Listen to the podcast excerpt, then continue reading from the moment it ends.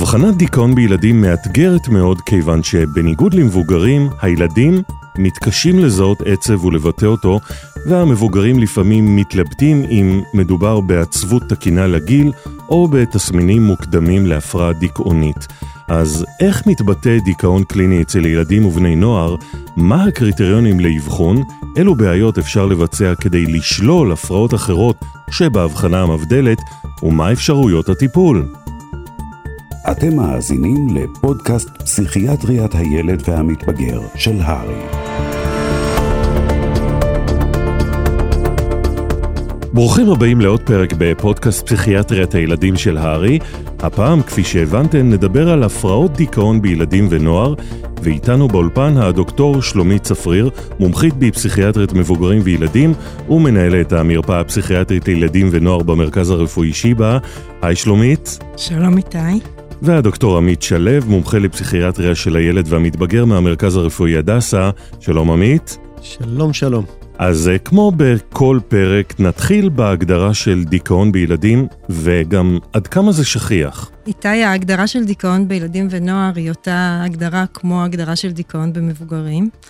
כלומר, הקריטריונים הם אותם קריטריונים. רק לפעמים, כמו שאמרת בהתחלה, יותר קשה לזהות אותם, ויותר קשה להבחין בין מה נורמלי ומה לא נורמלי. אז אולי תתני כמה דוגמאות לסימפטומים האופייניים דווקא אצל ילדים ונוער, ואולי גם אצל אה, פעוטות, אם יש דיכאון אצל פעוטות?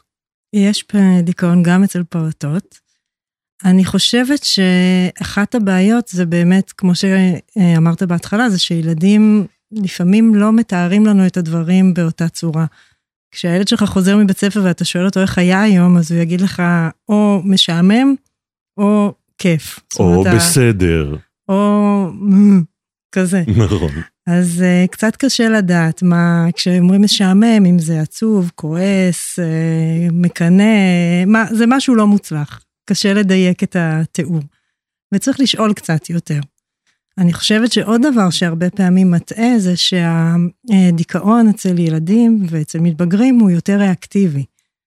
כלומר, הם יכולים לצחוק, הם יכולים שיבואו חברים, והם יראו יחד משהו אה, בטלוויזיה, או ידברו וזה, ולצחוק ולהיראות כאילו הכל בסדר. ואחר כך לחזור ל, ל, לדיכאון, וכשתשאל אותם, איך הרגשת כשבאו אליך, נכון? זה היה משמח? יגיד, לא, הייתי עצוב. ובעצם אתה רואה שיש הרבה דברים, גם באיך נראית הבעה, וגם באיך נראה התיאור, שהם אה, יותר קשה לזהות אותם. אבל אני חושבת שכשמדברים ושואלים ישירות, מקבלים תשובות. תשובות ברורות. מה, מה בדרך כלל רואים אצל אה, ילדים בפועל, ילדים שהם בדיכאון קליני? הרבה פעמים עצבנות, חוסר שקט, אה, זה יכול להיות תוקפנות. הרבה פעמים רואים שינוי מהמצב הקיים שיכול להיראות כמו מין אדישות כזאת. זאת אומרת, מישהו שהיה מאוד מעורב והיה מאוד אכפת לו, פתאום לא כך אכפת. לא מעניין הציונים, או לא מעניין הצופים, או לא מעניין הדברים שהיו קודם מאוד מעניינים. אה, אני חושבת שזה ככה משהו אה, בולט. משהו שאת רואה עליהם, על הפנים שלהם, על האפקט שלהם, למשל אצל מבוגרים הרבה פעמים אנחנו מתארים אפקט מושטח, יש את המושג הזה גם בילדים? כן, אבל זה לא אפקט מושטח, מושטח זה מצומצם, זה שהטווח שלו יותר אה, קטן. כאן האפקט הוא עצוב, הוא אפקט דיספורי, מה שנקרא. אה, ואני חושבת שכשאתה שואל ילד איך הוא מרגיש, אז, אה, אז אפשר לשאול. זאת אומרת, גם כשעונים לך במין תשובה כזאת קצרה ולא מוגדרת, אפשר לשאול קצת יותר ולקבל תיאור יותר, יותר רחב. ילדים יכולים לבכות ולהיות עצובים ושיראו עליהם שהם עצובים, כמו שאנחנו רואים שהם עצובים במצבים אחרים. אני חושבת שעוד דבר שהוא הרבה פעמים ככה מטעה, או מבלבל, זה גם קצת הנטייה שלנו כמבוגרים להקטין. זאת אומרת, קשה לראות ילד ולהסתכל עליו ולהגיד, הוא בדיכאון. טוב, בסדר, הוא עצוב, לא קניתי לו במבה במכולת, יעבור לו, זה ילדים, במצב רוח יכול להיות ככה ויכול להיות ככה. אמ, אבל אני חושבת שלכן אנחנו לפעמים קצת מקטינים את מה שאנחנו רואים ונמצא לנו מול העיניים. עוד אה, דבר שאופייני אצל מבוגרים עם דיכאון זה הבדידות, ההסתגרות וגם הפרעות שינה, הם קיימים גם אצל אה, ילד בדיכאון, זה משהו שאתם מתייחסים אליו? כן, ילדים אה, אה, בדיכאון, החשק לצאת, לבלות, לפגוש חברים, הוא, הוא יורד. והיום אגב, ק... קשה לזהות את זה כי הם הרבה כי הם במסכים. היום, גם היום אתה לפעמים רואה שהם בחדר שלהם וחיי החברה מתנהלים במסכים מאחורי דלת סגורה לבד, אז לפעמים קצת קשה לזהות. כן, וההורים אומרים, כן, אבל יש לו חברים שהוא משחק איתם וירטואלי, אז חברים וירטואליים זה לא נחשב. לא יודעת, לפעמים זה כן נחשב. זאת אומרת, לפעמים אתה רואה שיש שם אינטראקציה וקשר, ומחכים להיפגש, ויש שם איזו שמחה במפגש ובקשר, אבל uh, זה ככה, ככה הוא נראה. עכשיו, מבחינת השינה, יש אצל מתבגרים בדיכאון, יש יותר נטייה שישנו יותר, שתראה אותם הרבה במיטה. אבל הם מתעוררים מהשינה ואין להם כוח, זאת אומרת, הם לא מתעוררים ערניים. מה שתיארתי עכשיו נשמע גם כמו כל מתבגר רגיל, נכון? אבל זה בעצם קיצוני יותר. אצל מבוגרים יותר שכיח שישנים מעט, זאת אומרת שקשה להירדם, ובעיקר שיש יקיצות מאוד מוקדמות בבוקר, שמתעוררים לפני השעון ולא מצליחים לחזור לישון ב-4 בבוקר, 5 בבוקר. מתבגרים הם לפעמים יהיו במיטה כל הזמן, נשארים עייפים, הולכים לבית ספר, חוזרים, נכנסים למיטה, מבלים את אחר הצהריים במיטה, כי הם עייפים. וזה נכון שמה שאני מתארת עכשיו נשמע גם כמו המתבגר הנורמלי, אבל המתבגר הנורמלי, כשהוא נכנס למיטה שלו ואין לו כוח לעשות כלום, ואז אה, אה, מתקשר חבר, אז הוא קם ויוצא. אה, זאת אומרת, זה, יש משהו קצת יותר, אה, אה, התפקוד החברתי שלו לא נפגע, התפקוד הלימודי שלו לא נפגע, גם אם הוא עייף הרבה. אצל המתבגר המדוכא אנחנו רואים את הפגיעה התפקודית הזו. נראה לי ששווה אולי טיפה להרחיב ולדבר על מה זה אומר בכלל פגיעה תפקודית. אה, אז באמת התפקוד בילדים ונוער אה, מתבטא גם חברתית. אה, כמה הם נפגשים עם חברים, כמה הם רוצים ללכת החוצה מהבית או להזמין חברים אליהם. תנועות נוער, חוגים, כל הדברים האלה, זו העבודה שילדים צריכים לעשות, מעבר לבית ספר כמובן. אה, תפקוד לימודי בבית הספר, תפקוד מאוד חשוב, אה, כוח וחשק אה, ללמוד לבחינות, לעשות שיעורי בית, לקום לבית הספר, הרבה פעמים בילדים עם דיכאון, יש קושי להקים את עצמם מהמיטה בבוקר, הם מסרבים, הם נשארים במיטה, אנחנו נעיר אותם, והם יגידו כן, כן, אני קם, וכעבור רבע שעה הם לא יקומו, וכעבור עוד שעה הם לא יקומו, והם יחסירו לא מעט ימים בבית הספר, כמובן תלוי חומרה של, של המצב. ודבר נוסף שאמרת קודם, אה, לגבי האבחון והקשר לשינוי אה, מהמצב הרגיל של הילד, יש אתגר מאוד גדול בילדים ונוער, כי כל הזמן יש שינויים. הילד גדל ועובר מגן לבית ספר ומיסודי לחטיבה, ויש המון שינויים שאנחנו מצפים לראות ולשים את האצבע ולהגיד, אה, ah, יש כאן דיכאון, זה מאוד קשה. ואני חושב שאחד הדברים המורכבים ביותר זה באמת uh, לעשות את ההפרדה הזאת. עצבנות, דבר שגם אמרת קודם, הרבה פעמים יהיה המופע כמעט הבלעדי ברמת המצב רוח. הילד לא יהיה מודע בכלל לזה שהוא במצב רוח לא טוב, הוא לא יגיד רע לי, הוא לא יגיד עצוב לי. Uh, הוא יהיה עצבני, הוא יגיב בעצבנות כלפי האחים, כלפי החברים. זה באמת מאוד מאתגר בבני נוער, כפי שהזכרת, שלומית. באמת לזהות בכלל, ההורים בטח מאוד מתקשים לזהות שמדובר בילד בדיכאון ולא בסתם התבגרות. אני אוסיף אולי עוד משהו בעניין הזה, שבוא נסתכל רגע על המתבגר הנורמלי, או על הילד הנורמלי. ילד סביב גיל שמונה מבשילה אצלו תפיסת המוות, ובאופן תקין הוא יכול להתייחס לנושא של מוות. מתבגר באופן תקין, ברגע שהוא הבין שהחיים הם אופציה, ואפשר גם לא לחיות. עולות כל מיני שאלות כאלה פילוסופיות. מה הטעם ללכת לבית ספר וללמוד לבגרויות ולעבוד נורא קשה, אם ממילא בסוף כולם מתים? אז איך אתה מפריד את הטקסטים האלה שאנחנו מכירים אותם כתכנים נורמליים תקינים של ילדים ומתבגרים בריאים, מילדים ומתבגרים מדוכאים? אני חושבת שכולנו פוגשים ילדים בריאים ונורמליים, כשמפנים אותם להערכת אובדנות, סביב אמירות שקשורות במוות, שהן אמירות נורמליות ותקינות התפתחותית. אני חושבת שלכן הנקודה שעמית חידד אה, לגבי התפקוד, היא נקודה קריטית. כי ילד שאומר מה הטעם ללמוד ולקום בבוקר וללכת לבית ספר אם במילא בסוף כולם מתים ואין ערך לדברים האלה, אבל קם בבוקר ולומד ומצליח ופוגש חברים אחרי הצהריים, ופעיל בתנועת נוער וזה, אז הוא, אז הוא לא מדוכא, אז הוא בסדר. וכשאתה לוקח את כל מה שאמרתי עכשיו ו- ומזכיר לי שאמרתי אבל שגם דיכאון של ילדים ומתבגרים הוא ריאקטיבי ולפעמים אנחנו נראה שבאת לבקר אותם או שהם ראו טלוויזיה והם צחקו והם לא היו נראים עם האפקט הדיספורי הזה כל הזמן אז באמת איך מאבחנים את זה זה באמת קשה. אבל אה, זה יותר קשה כשמדברים על זה מאשר כשפוגשים את הילד אני חושבת.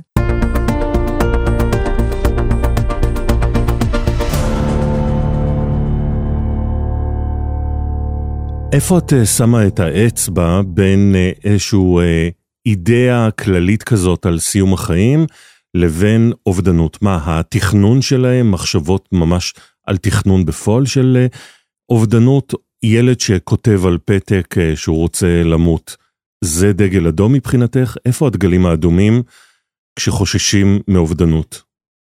כשילד כותב על פתק שהוא רוצה למות ועוסק בלחפש את הדרכים, אני מוצאת uh, בחיפוש שלו בגוגל uh, איך למות בצורה אפקטיבית ועם uh, איזה כדורים צריך לבלוע כדי למות, זה מדאיג אותי באמת. Uh, אבל אני אדבר איתו, אני אף פעם לא אגיד, אוקיי, הוא כתב ככה וככה בגוגל, אז הוא צריך אשפוז. לא, אני אגיד, הוא כתב, אז אני uh, אדבר איתו ואני אשאל אותו, למה כתבת, מה היה הקונסטלציה, מתי הרגשת ככה. זה משהו שמלווה אותך לאורך זמן, התחושות האלה. אני חושבת שאמירות דרמטיות הן לפעמים באמת חלק מהגיל, או לפעמים חלק מהאישיות אה, של אדם מסוים. זה לא בהכרח אומר שהוא החליט ובחר לסיים את חייו. אבל זה בהחלט דורש לנהל את השיחה הזאת. ואני חושבת שהדבר המרכזי זה באמת לא לפחד מהשיחה הזאת. כשאנחנו מדברים עם ילדים על איך שהם מרגישים, לא צריך לפחד מזה שאם אני העליתי את השאלה, אז הכנסתי לו רעיונות לראש ועכשיו זה נהיה מסוכן, בגלל מה שאני אמרתי. זה צריך פשוט לדבר, ולדבר בצורה שהיא פתוחה והיא אה, מאפשרת, ואז אתה מקבל את התשובות. אז זאת שלומית לדעתי סוגיה ממש חשובה, גם בהיבט של התפתחות נורמלית ודיבור על מוות, מעבר לפילוסופיית החיים והמוות, ילדים נורמליים או מתבגרים נורמליים יותר, יכולים לחשוב מחשבות אובדניות.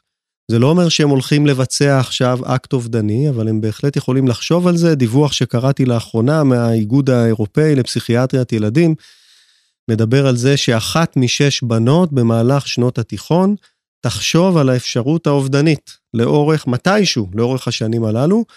אחד מעשרה בנים יחשוב על זה, ובאחוזים הרבה יותר גבוהים באוכלוסייה פסיכיאטרית, אוכלוסייה שחושבת על, אה, לא חושבת, אלא סובלת מדיכאון, אז שם אנחנו רואים אחוזים גבוהים יותר, והסוגיה שדיברת עליה, שאנשים חוששים לשאול, אז באמת אה, בעולם הפסיכיאטריה ובריאות הנפש, הרבה פעמים אה, מאוד קשה לשים על השולחן את הנושא של אובדנות, מאוד קשה לשים על השולחן את הנושא של מיניות, אבל אלה נושאים כל כך חשובים, במיוחד בבני נוער, והנער האובדני שלא שואלים אותו את השאלה, יכול להישאר עם זה לבד, יכול אה, אה, לסבול מייאוש גדול שהולך ומתגבר בגלל שלא שואלים אותו, הוא בודד. אני חושבת שזה ממש חשוב. אני חושבת גם שהרבה פעמים אה, יש שאלה של מתי אתה מדבר עם מתבגר על אובדנות, ובעיניי זה מאוד נכון לעשות את זה, לפחות חלק מהשיחה הזאת, בנוכחות ההורים שלו. בעיקר בשביל אה, לצאת מהלבד. זאת אומרת, זה משהו שאפשר לשאול, אפשר לדבר עליו, אפשר להגיד אותו, ולא להזדעזע ממה שלא תהיה התשובה. והרבה פעמים כשהשיחה הזאת אה, מתנהלת וההורה בחדר, אה, אז אפשר גם אה, אה, לדעת שיהיה יותר קל שיהיה לה המשך. זאת אומרת, אפשר להגיד בשיחה כזאת איתי, ואם יעלו מחשבות כאלה, תוכל לשתף את, את אימא או את אבא, והמתבגר יכול להגיד שלא. ואז uh, אני יכולה לפעמים להגיד שאני אמ, חושבת שההורים שלך מאוד ירצו לדעת את זה. יש משהו הרבה יותר מפחיד בלדעת שהילד שלי סובל ואין לי מושג מה קורה איתו ובאיזה עוצמות זה ואם זה מסוכן, מאשר לדעת שאלה העוצמות וזה נורא ואיום ואני יכול להיות איתו.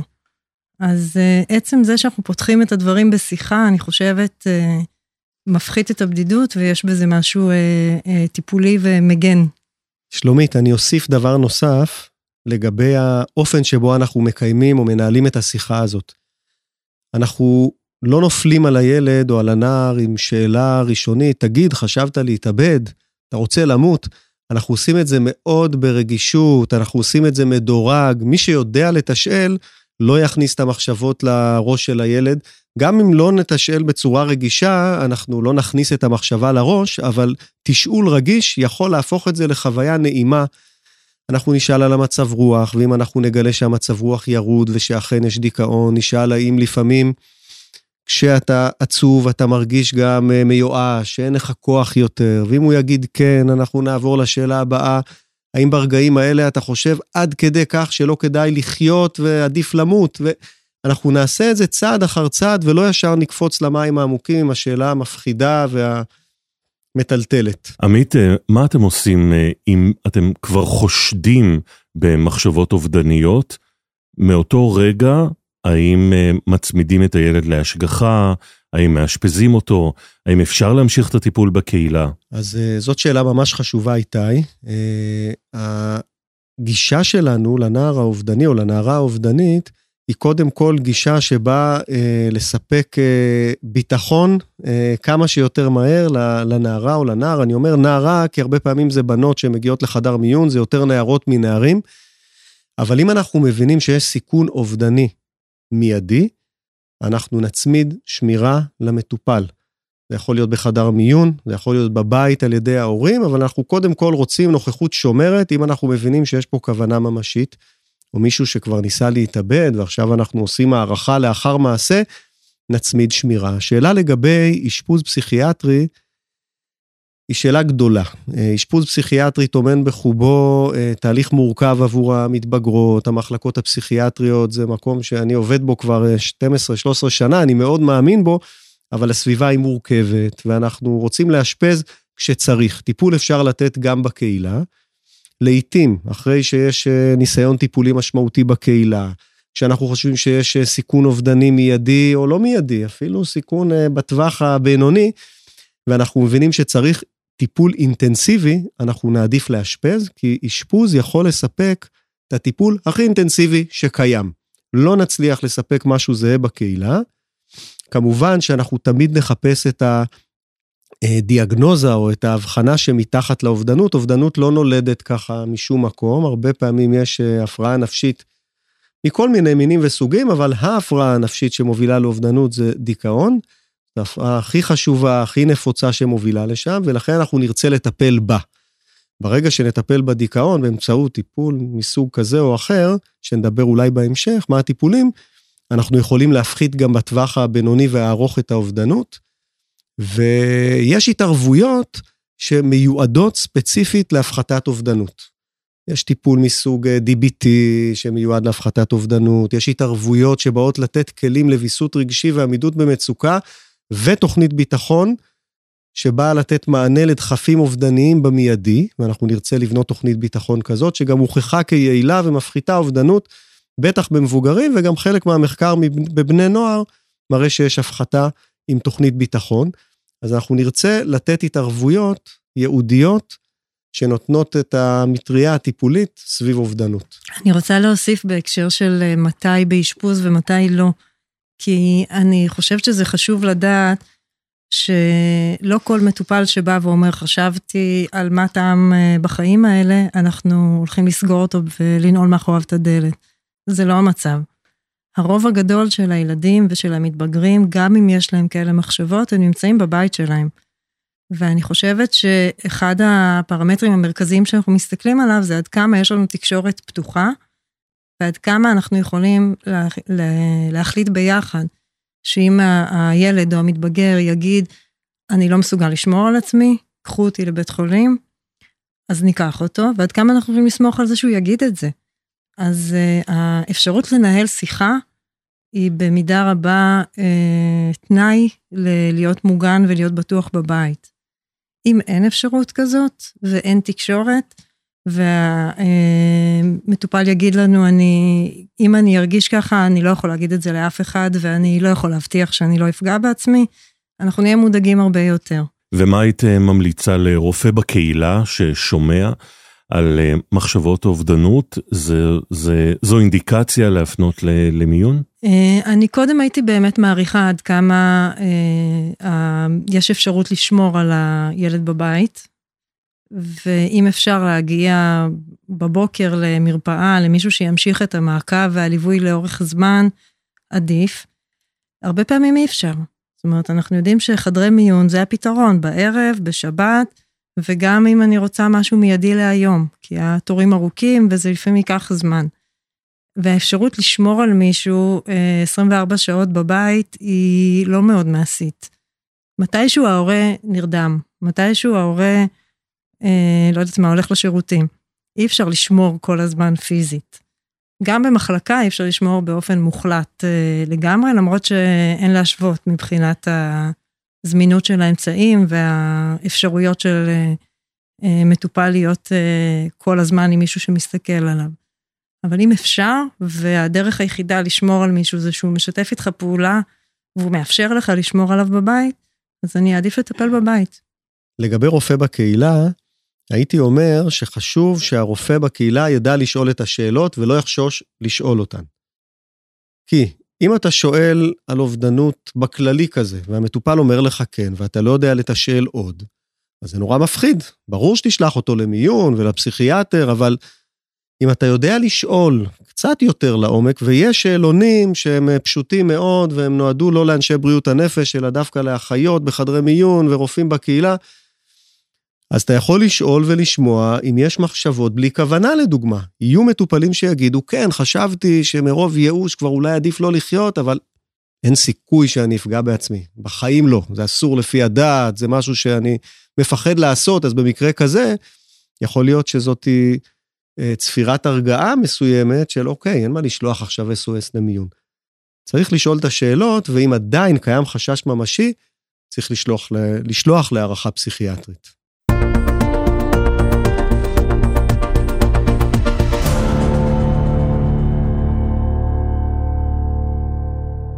בואו נדבר אה, כמה מילים על ההבחנה. האם היא רק אה, הבחנה על סמך האנמנזה אה, והאינטייק, או שדרושות בדיקות נוספות? ברוב המקרים אפשר לעשות את ההבחנה על בסיס שיחה, ראיון קליני שבסופו מגיעים להבחנה. אבל לפני שרצים עכשיו ריצה למרחקים ארוכים ונותנים uh, טיפול פסיכולוגי ופרמקולוגי וכל הדברים שנדבר עליהם עוד רגע, לעשות סוללה מסוימת, בסיסית, של בדיקות שווה וכדאי, ותמיד אנחנו ממליצים על זה, בין אם זה תפקודי בלוטת תריס שיכולים להיות פגועים ולהוביל לסימפטומים אה, דיכאוניים, בין אם זה רמות של ויטמינים אה, מרכזיים, כמו ויטמין D וכמו ברזל, לחפש אנמיה, אם יש אנמיה קשה שיכולה להוביל, להוביל לעייפות ובעיות שינה ודברים שהולכים ב overlap, בחפיפה עם דיכאון. לשלול אותם, ו- ואז להמשיך, או תוך כדי להמשיך. ואם כבר uh, דיברנו על הדרך לטיפול, אז uh, מהו? איך uh, בוחרים את הקו הראשון של הטיפול, מה המינונים, מה היעילות, ומה לגבי הטיפולים שהם ליד התרופות? אז גם כאן אנחנו uh, מסתכלים על הגיל של המטופל, ואני חושבת שחשוב להגיד שהתרופות לדיכאון שעובדות בילדים ונוער זה תרופות סרוטונרגיות, ה-SSRIs, פרוזק למשל. והן מותרות מאיזה גיל? אז כל תרופה זה טיפה שונה, וגם שם זה תלוי באיזה אינדיקציה, זאת אומרת, לא תמיד הרישום הוא לדיכאון, לפעמים הוא ל-OCD, לפעמים הוא מגיל, לרוב הוא מגיל יותר מבוגר מאשר הגילאים שאנחנו נותנים בפועל. אבל זה לא מאוד משנה, כי מבחינת המחקר והדאטה, הוא נכון לגבי כל ה-SSRIs. נגיד הציפרלקס רשום מגיל 18, אבל אם אה, יגיע אליי מטופל שבמשפחה שלו אה, שלושה קרובי משפחה מדרגה ראשונה קיבלו ציפרלקס וזאת התרופה שעבדה אצלם ותרופות אחרות לא, אז יש היגיון בלהתחיל את זה ו- ולעשות את הפרוצדורה אה, האדמיניסטרטיבית של 29ג וזה כדי לתת לו את התרופה הזאת. אבל אני חושבת שחשוב להגיד שהתרופות האלה עובדות יותר טוב ככל שהמטופל יותר גדול. כלומר, אצל ילדים מאוד צעירים, היעילות נמוכה. אה, היעילות של ה-SSRIs לילדים בני 5 או בני 7 היא לא רואה בכלל בהפרעות חרדה, אבל דווקא בדיכאון לא משהו, לצערנו.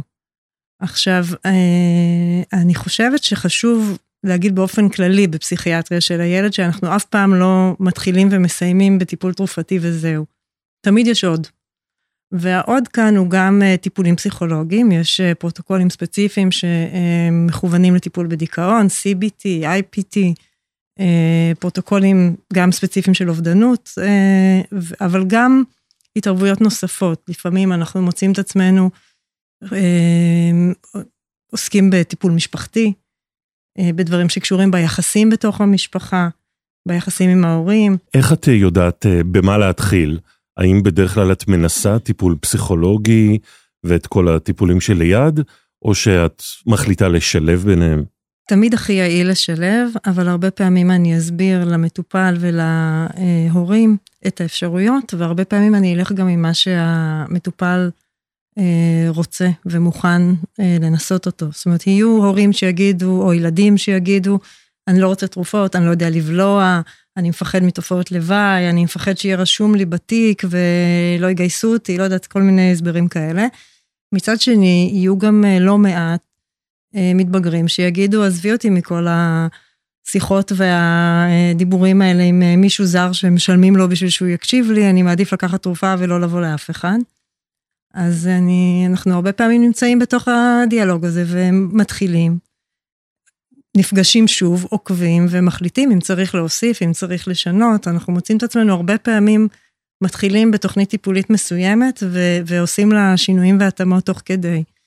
אחד הדברים שחשוב להתייחס אליהם בהקשר של טיפול תרופתי בדיכאון בילדים ונוער, זה אה, אזהרת ה-FDA שקיימת על אה, העלאה, עלייה בסיכון אובדני במתבגרים ומבוגרים צעירים בטיפול ב-SSRIs.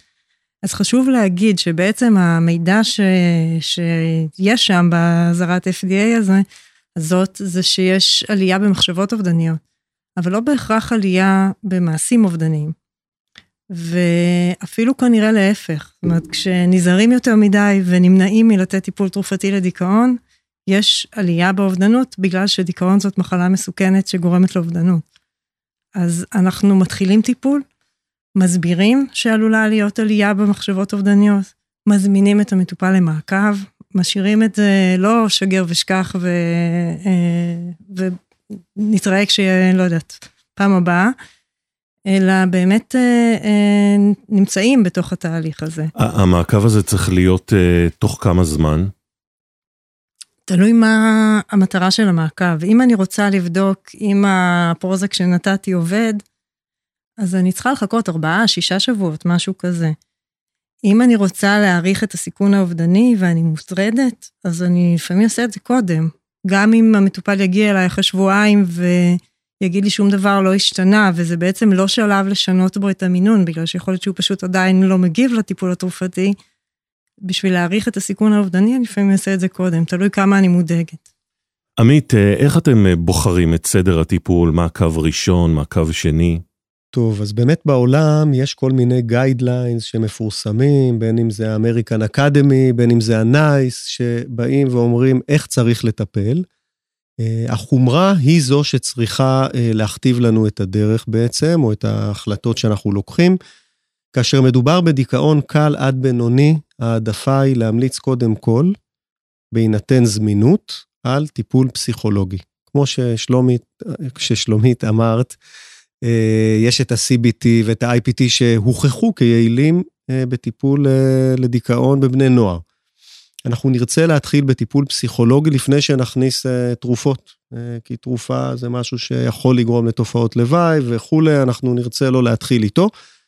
כאשר מדובר בטיפול בדיכאון חמור, אנחנו כן נרצה מלכתחילה לשלב. אנחנו אף פעם לא נגיד, זה מצב חמור כל כך, רק תרופות. תמיד נגיד שצריך גם טיפול פסיכולוגי, אבל יכול להיות שאנחנו נרצה להתחיל מיידית עם תרופה.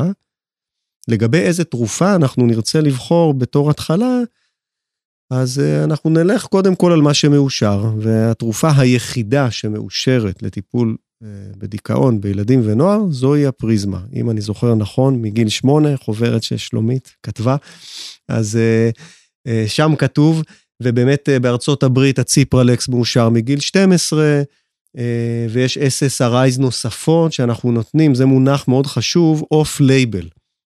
רוב הטיפולים התרופתיים בעולם הפסיכיאטריה באופן כללי, בילדים ונוער, ניתנים off label, כי רוב התרופות לא מאושרות על ידי משרד הבריאות, ובכל זאת אנחנו נותנים בהסתמך על מאמר כזה או מאמר אחר.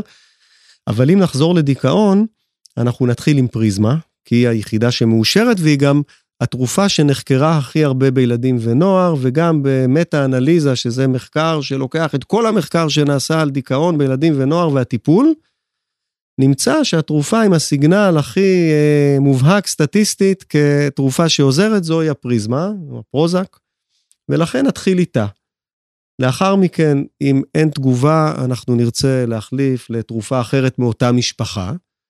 כלומר, ההיגיון של אם פריזמה לא עזרה, אז כנראה שגם לוסטרה לא יעזור, כי זו אותה משפחה. למה לנסות מאותה משפחה? הוא היגיון שלא עובד בטיפול בדיכאון בילדים ונוער. אם אני לא טועה, הפריזמה גם נמצאת במתכונת של סירופ.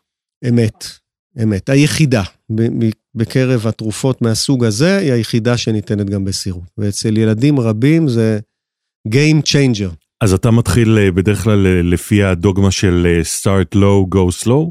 חד משמעית כן, ילדים ונוער זה מוח מתפתח, אנחנו לא יודעים איך הם יגיבו לתרופה, רואים יותר תופעות לוואי מאשר במבוגרים, בטח באוכלוסיות קצת יותר מיוחדות שסובלות מהספקטרום האוטיסטי או ממוגבלות שכלית, אבל לא רק. אנחנו נרצה לעצור במינון האפקטיבי הנמוך ביותר כדי להימנע מתופעות לוואי. שהוא מגיל 8, 10 מיליגרם, זה המינון ההתחלתי של פלואוקסטין? אז אנחנו בדרך כלל, בגילאים המאוד צעירים, אני אתחיל אפילו בחמישה מיליגרם, ואחרי שבוע יעלה לעשרה. ו... אני חושבת שגם בגלל זה עמית אמר פריזמה. כי כל האחרים, פרוזק, פלוטין, הם כולם קפסולה, ולחתוך ולתת רבע וחצי יותר קשה.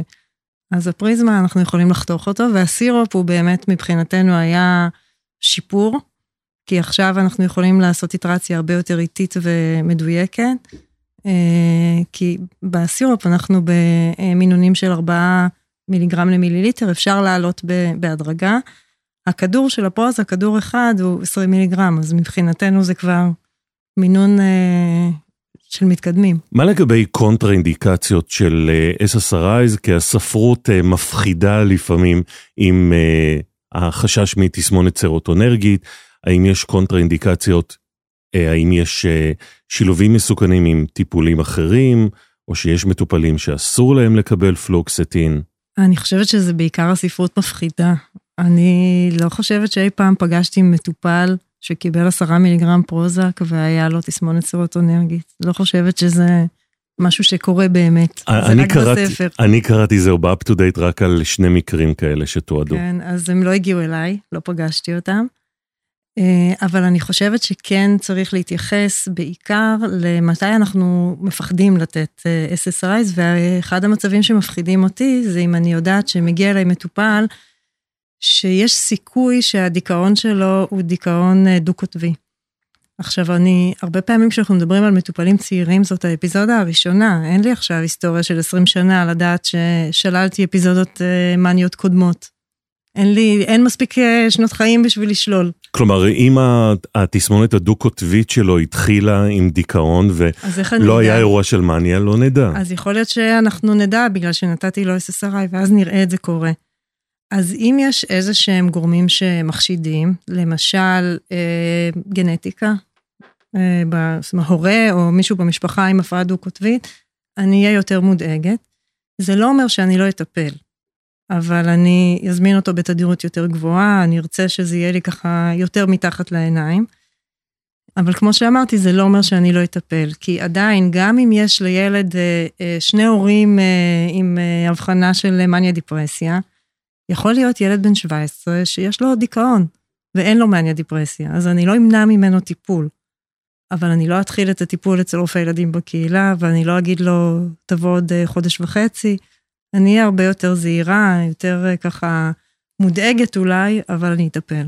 את יודעת, שלומית, יש מקרים אפילו שאם ניקח את מה שאת אומרת צעד קדימה, שיגיע ילד שהוא כבר אובחן בהפרעה ביפולרית. זה לא שיש סיכוי אולי, הוא ביפולרי, וסובל כרגע מדיכאון, אנחנו נרצה לטפל באמת גם בו, ואנחנו יכולים לתת לו SSRI, אבל את זה נעשה בזהירות, ביחד עם תרופה מייצבת מצב רוח, עם ליתיום או עם ולפורל, או עם תרופה נוירולפטית מהדור החדש, ונהיה מאוד זהירים, עם מעקב הרבה יותר צמוד.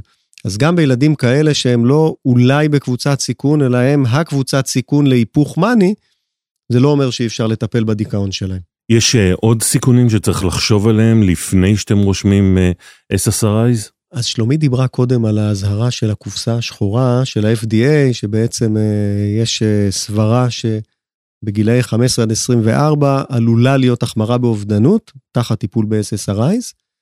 חשוב לי לומר שסקירות אחרונות שלוקחות את כל המאמרים שבוצעו בבני נוער וילדים בגילאים הללו, שזה 15 עד 24, סקירות אחרונות כאלה מעלות סימן שאלה לגבי עצם העניין. כלומר, שלומית, את אמרת שזה לא מעלה אובדנות פעילה, אלא רק חשיבה, אז אפילו לגבי זה היום יש סימן שאלה, כמובן שברגע שיש אזהרה, קשה מאוד להסיר אותה. צריך עוד מחקר, צריך להיות בטוחים שזה לא גורם לזה, אבל זה לא שהספרות היום באופן חד משמעי תומכת בכיוון הזה. מה לגבי אה, מטופלים שאתם לא בטוחים אם הם בדיכאון, או שזה משולב עם הספקטרום האוטיסטי, כיוון שפתאום באינטייק שלכם אתם רואים שאין כל כך יצירת קשר עין, יש קושי חברתי, בידוד, עניין רב בחלקים של חפצים, אי ויסות תחושתי, חוסר סבילות, לרעש, למגע, ואולי אתם מתלבטים, אולי זה גם הספקטרום האוטיסטי, יש קונטרה אינדיקציה לטפל ב-SSRIs אצל כאלה שהם על הספקטרום האוטיסטי, אם הם אובחנו או לא אובחנו? לא, בכלל לא. אה, חשוב להגיד על הספקטרום האוטיסטי שכמעט כל הבחנה ב-DSM, OCD, ADHD, אה, אה, חרדה, דיכאון, מצבים פסיכוטיים, הם בסיכון מוגבר. כלומר, השכיחות גם של דיכאון באוכלוסייה הזאת יותר גבוהה מבאוכלוסייה הכללית. ואנחנו מטפלים. עוד פעם, כל העיקרון של להתחיל במינון נמוך ולעלות בהדרגה וזה, כאן אנחנו נהיה עוד יותר ככה אה, עדינים ורגישים, אבל אנחנו בהחלט נטפל. לקראת סיום בואו נדבר קצת על אחת ההפרעות הכי שכיחות בעולם וגם בישראל, ADHD. האם אה, יש איזושהי קונטרה אינדיקציה לטפל בממריצים, כלומר ריטלין, קונצרטה, אטנט, ותרופות אה, SSRIs, והאם גם אלה עם ADHD נמצאים בסיכון יותר גבוה לדיכאון או להפך? אז uh, אני אחלק את זה ככה לשני חלקים. חלק אחד זה אין בעיה לטפל ביחד. אפשר לתת גם סטימולנט וגם SSRI ביחד, לא מפריע. זה עובד דרך דופמין, זה דרך סירוטונין, לא מפריע. החלק השני שאני רוצה uh, להתייחס אליו זה באמת האוכלוסייה של המטופלים עם הפרעת קשב. שהם בסיכון מוגבר ל, ל, גם לדיכאון ולחרדה ולהפרעות נוספות, והם גם בסיכון מוגבר לאובדנות, מעצם האימפולסיביות והנטייה לקחת סיכונים, וזה, יש פה עוד סיכון מוגבר, אז חשוב לטפל. וגם יש להם עוד גורם סיכון, וזה הטיפול התרופתי ל-ADHD. אנחנו לפעמים רואים שהטיפול בסטימולנטים, יש לו תופעות לוואי רגשיות, יכול להחמיר חרדה, יכול להחמיר דיכאון, והרבה פעמים לפני שאני אתחיל טיפול ב-SSRI למטופל שמקבל ריטלין, אני קודם אפסיק את הריטלין. לפעמים הדיכאון יעבור לו. ואז אני מעדיפה לא לתת עוד תרופה נגד התופעות לוואי של התרופה הראשונה, אלא באמת פשוט לעשות את השינוי של הטיפול בקשב. זהו, הגענו לסוף הפרק שלנו על אה, הפרעות אה, דיכאון. אה, תודה רבה לכם, הדוקטור שלומי צפריר והדוקטור עמית שלו. חברים, יש לכם מסר לסיום לסטודנטים לרפואה, למתמחים, או לרופאים בבית החולים או בקהילה?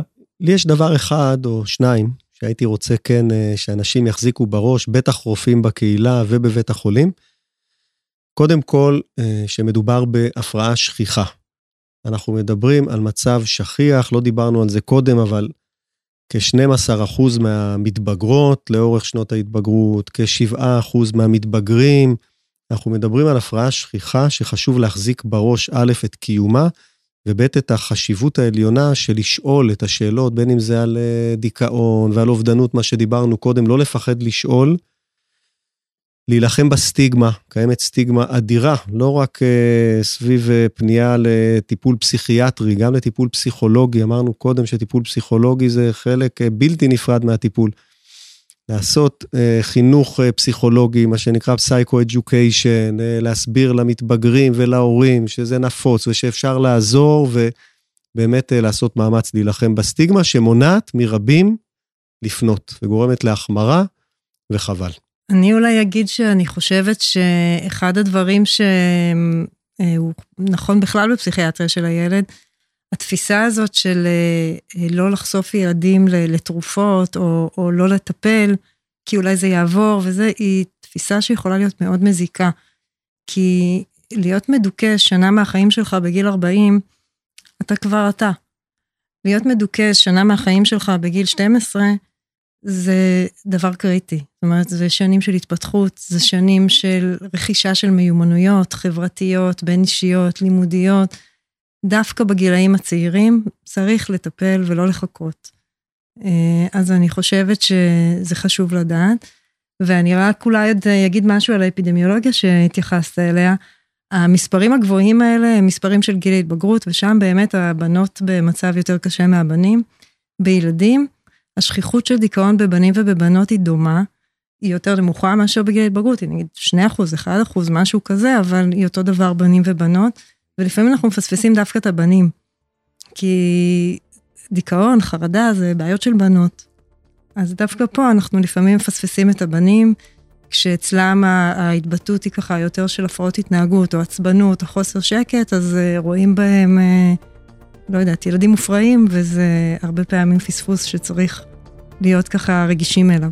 חשוב, חשוב לא לפספס אה, בעולם הפסיכיאטריה, וזה מאתגר ולא פשוט. תודה רבה לכם שוב, הדוקטור צפריר ודוקטור שלו. עד כאן כאמור הפרק שלנו על הפרעות דיכאון בילדים. אנחנו מזמינים את הרופאות והרופאים וגם את הסטודנטים לרפואה להאזין לכל הפודקאסטים הרפואיים שלנו. תוכלו למצוא אותם בכל אפליקציות ההסכתים. תודה רבה על ההאזנה ונתראה בפרק הבא.